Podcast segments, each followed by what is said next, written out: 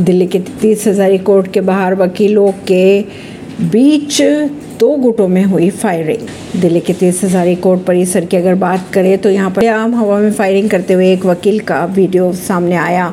कहा यह जा रहा है कि कोर्ट के बाहर किसी बात को लेकर वकीलों के बीच बहस हो गई, जिसके बाद वारदात हुई। पुलिस टीम मौके पर पहुँची और किसी के घायल होने की या हताहत होने की अभी तक कोई सूचना नहीं है। दिल्ली आ रहे धीरेन्द्र शास्त्री। कथा से पहले पुलिस ने जारी किया एडवाइसरी बागेश्वर धाम के पंडित धीरेन्द्र शास्त्री।